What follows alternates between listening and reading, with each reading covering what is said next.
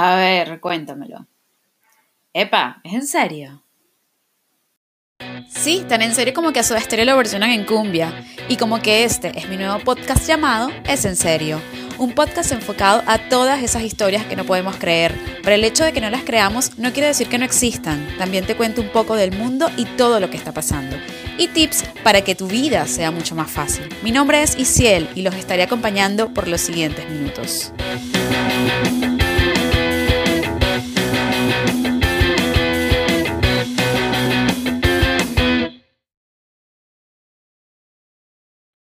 Hola, hola, bueno, bienvenidos al segundo episodio de mi podcast llamado Es en serio.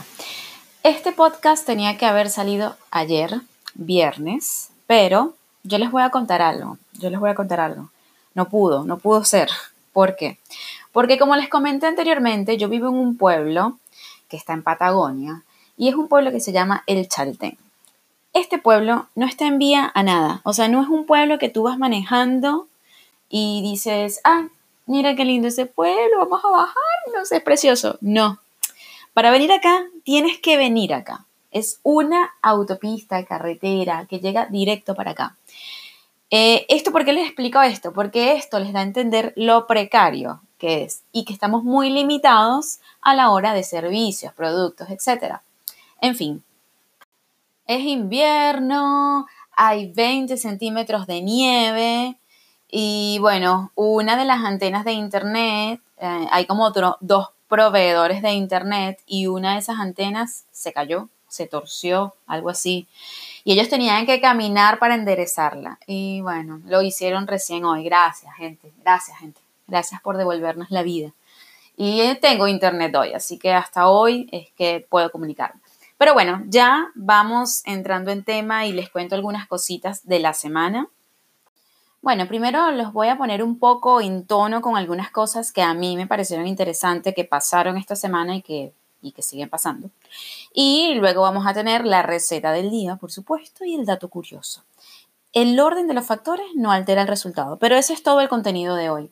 Eh, ¿les, ¿Se acuerdan la semana pasada que les estuve hablando sobre algunos satélites de la empresa SpaceX? el dueño es una persona que se llama Elon Musk y esta es una persona que tiene mucho dinero, mucho dinero. Él tiene como una varita mágica. Él ve un proyecto, pone su energía ahí y ese proyecto es increíble, multimillonario, famoso, etc. Bueno, resulta que él también está financiando cohetes. Sí, así como lo escucha. Cohetes como... Es una idea de que el turismo espacial comience de una buena vez. Entonces, este señor financió la primera salida o el primer cohete que se lanzó y esto fue el 30 de mayo de este año. Y bueno, esto fue lanzado con dos astronautas de la NASA y, y ¿qué se pretende con esto? Que mm, depender menos de los rusos y, que comience una nueva era espacial. Eh, es muy loco porque lo lograron. Es como ver una película, pero no, está pasando de verdad está pasando. Eh, el deber de ellos es llegar hasta la Estación Espacial Internacional y atracar de manera automática una nave que está ahí, que se llama Crew Dragon, y van a regresar a la Tierra. Eh, bueno, ya con estas pruebas falta poco para que comience el turismo espacial, que es lo que les decía anteriormente. Y bueno, por fuentes que ellos no han confirmado, porque como apenas están haciendo las pruebas, Dicen que cada noche, si tú quieres hacer un viajecito de estos, cada noche te va a costar 35 mil euros. Em, es una locura pensar en esto, de verdad, pero yo les digo algo, esto está cerca. Es interesante. Esa plata no la tengo, como para gastármela en un día, no. Así que, bueno, nada, que nos cuenten lo demás, los que tienen esa plata, cómo está eso por allá. Continuando. Bueno, como todos sabemos, el Día del Padre se celebró la semana pasada, el domingo, en la mayoría de los países del mundo se celebra el tercer domingo del mes de junio. Hay otros países más inventores que tienen unas fechas distintas, como es el caso de Argentina con el Día de la Madre, que lo celebran en octubre, mientras que en Venezuela, Estados Unidos y muchas otras partes se celebra ese en mayo. Eh, bueno, nada, yo no sé, el día, el día del Padre no es tan famoso como el Día de la Madre, porque bueno, no, no todo el mundo conoce a su papá y no todo el mundo tiene un papá al que provoca regalarle algo. Entonces no es como la madre que es más común. Así a usted no le guste su mamá, tú lo celebras con tu mamá el Día de la Madre, pero con el papá y, depende de muchas cosas, muchas cosas. Y bueno, nada, les quería traer como que una historia de un amigo que me contó que su papá todos los días del padre se va a celebrarlo con sus amigos, a emborracharse y a, hacer remo porque tienen como unas canoas y se van por el río haciendo remo. Y se van como 20 papás por supuesto que dejan a los hijos con los abuelos, con los tíos, con los amigos, qué sé yo, y ellos se van a celebrar el Día del Padre sin los hijos, con las mamás, ¿no? O sea, se van en pareja.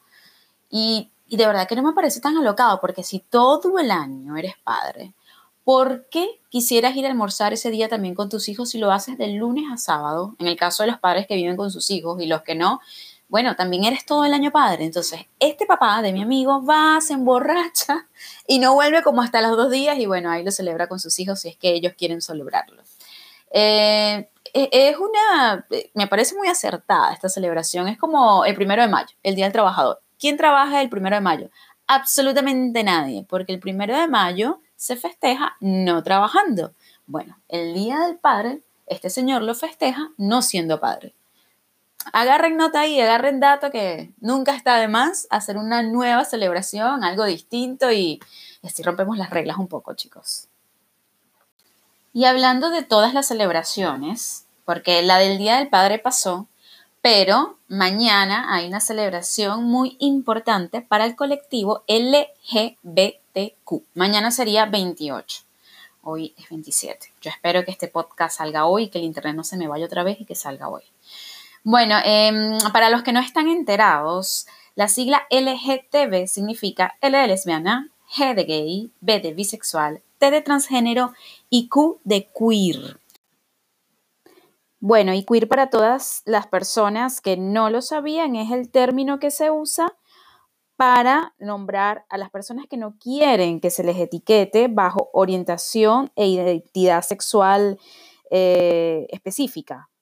Ellos no, las personas que se hacen llamar queer eh, no quieren decir soy mujer, soy hombre, me gustan los hombres pero me gustan las mujeres.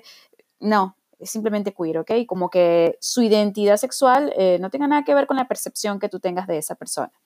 También hay otra, otra sigla que me estaba olvidando que es la I de intersexual. Esta es nueva, esta sigla, y ahora está antes de la, de la Q, y esto más que todo eh, habla de los hermafroditas en sí es las personas que nacen con, dos sexos. Entonces ahora las nuevas siglas son LGTBIQ. Y ya terminando las noticias importantes para mí capaz para ti también de esta semana, quería comentarles algo también muy revolucionario, así como el cohete de SpaceX o como eh, la celebración de mañana de la comunidad LGTBQ. Eh, es hablar de, lo que está pasando con todo esto de Black Lives Matter, eh, toda la conmoción que ha creado, pues por ese nefasto y horrible video que vimos en las redes sociales. Third Rock, la serie Third Rock, no sé si la recuerdan, que es hecha por Tina Fey y esta actriz que participaba en Saturday Night Live, que es cómica. Ella también es la creadora de esta serie y pidió retirar cuatro capítulos. Esta serie terminó en el 2013. Y hoy, 2020, ella pide retirar cuatro capítulos donde se le hace burla a gente de color. Eh, hay unos capítulos donde ellos usan lo que se le dice blackface, que es que se pintan la cara de negro y hacen burla de, la gente de color.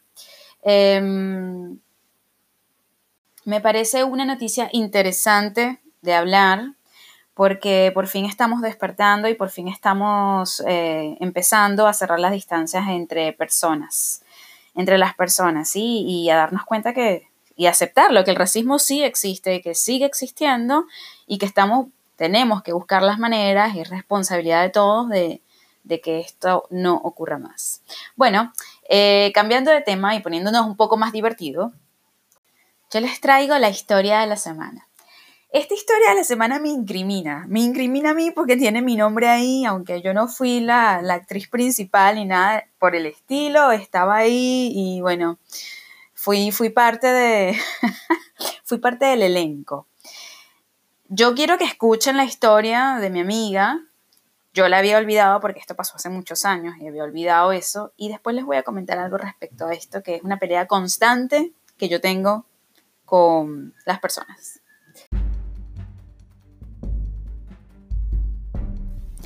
Es el libreto de una película. Es un libro de fantasía. Es un cómics. No, es la vida real.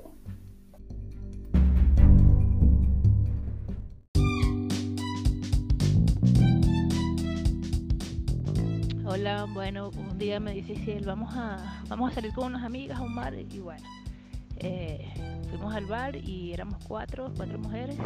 Cuando llegamos, cuando llegamos había cuatro chicos también, no sé si cuatro, un grupo de hombres ahí. Y obviamente se acercan a presentarse porque estábamos solas. Eh, y cuando los chicos se presentan, había uno que tenía un olor terrible a salsa de ajo o ajo o algo que tenía ajo. Y yo sentía el olor, y yo sé que él también porque tiene un olfato terrible. Y bueno, eh, al rato veo que una de las amigas de Isiel está bailando con el chico salsa de ajo. Y bueno, ni pendiente. Y como a los dos segundos me dice Isiel, vámonos marica, vamos. Y yo, ¿qué pasó? Y me dice, no, que mi amiga se dio los besos con el chamo salsa de ajo. Y ahora tuvimos que huir del bar porque el tipo la estaba persiguiendo porque quería seguir besándose con ella. Y obviamente ella no quería besarse con salsa de ajo. Terrible, o sea, me imagino que si el tipo olía así, no quiero saber cómo sabía su boca. Y eh, amigo, amiga, cuando vaya a salir con sus amigos y no sé, va pendiente de algo, por favor, o sea, o te bañas o no comas ajo antes de salir o te cepillas algo, pero ese terrible olor, o sea, todavía me río cada vez que me acuerdo de, de la historia. Bueno, así como lo escucharon, así como lo escucharon, esta historia de la cripta es un cuento de terror. Miren, así como lo dijo ella, para mí no hay una pesadilla más grande que estés hablando con alguien y que sea bello, precioso, y no que el aliento le huela a ajo, porque ojalá eso se curara con un chicle. No es así. No es así, señor comedor de ajo, señorita comedora de ajo. No.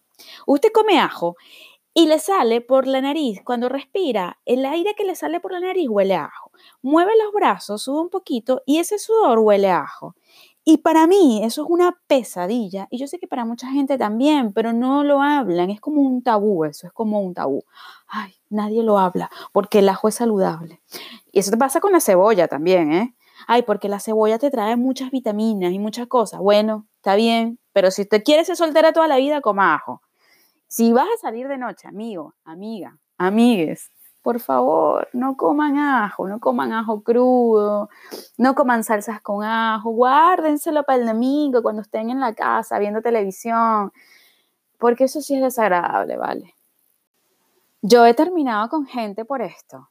Y antes de terminar les digo, porque bueno, yo no me lo voy a callar, mira, tú eres muy bonito, aquí hay una química espectacular, pero bueno, tienes que elegir el ajo o yo. ¿Entiendes? Porque no es una falta de respeto, es una falta de respeto para con uno. Y yo no les digo una cosa, a mí también me gusta el ajo. Pero bueno, uno tiene que pensar en lo que quiere, ¿no? En los proyectos, uno tiene que pensar en, en lo que quiere alcanzar. y si el ajo es un, un impedimento para ti, amigo, busca otra cosa. Hay muchas cosas saludables. Bueno, y dejando atrás este tema controversial, les vengo con esto.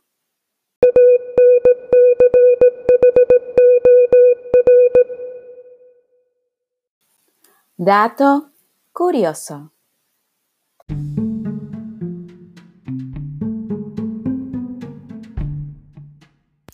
que les traigo como un dato curioso, que los vegetarianos y veganos todavía hoy en día siguen llamándole a sus palitos de vegetales y a sus medallones de vegetales hamburguesa y salchichas.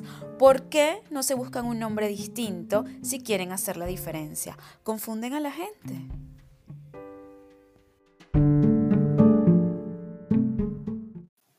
Bueno, ¿y a ustedes no les ha pasado que de repente dicen, hey, te invito esta noche a que nos tomemos una copita en casa, yo cocino, ah"? se hace la noche y ni fuiste al súper y ni ganas tienes de hacer nada? Les traigo la receta de la semana. Para que usted vea cómo va a impresionar con poco a la jevita, al chaboncito, a la minita o al jevito. A cualquiera lo puede impresionar con esto que le traigo ahora.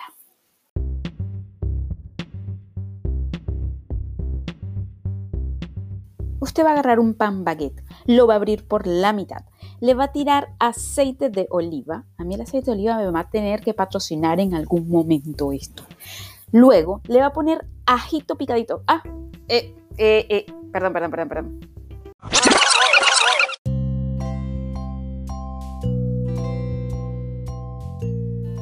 Recordemos que si está en una cita, no debe comer ajo.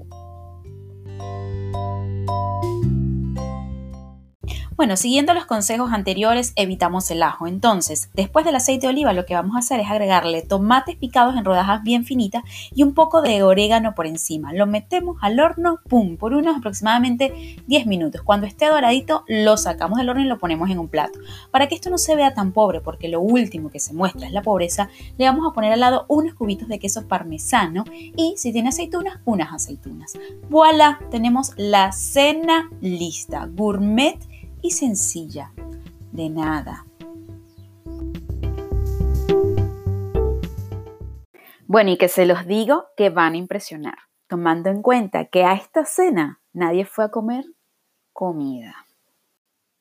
Bueno, y eso ha sido todo por esta semana. Me alegro de que me hayan dejado acompañarlos un rato con mis historias. Aprendimos del espacio espacial, aprendimos de la inclusión que nos acerca y de que el ajo nos aleja. Nos escuchamos la semana que viene. Esperamos que el viernes sí salga el tercer podcast. Y mi red social es From del Caribe en Instagram. Me encantaría que me manden historias y poderlas comentar acá. Nos estamos viendo. Besos.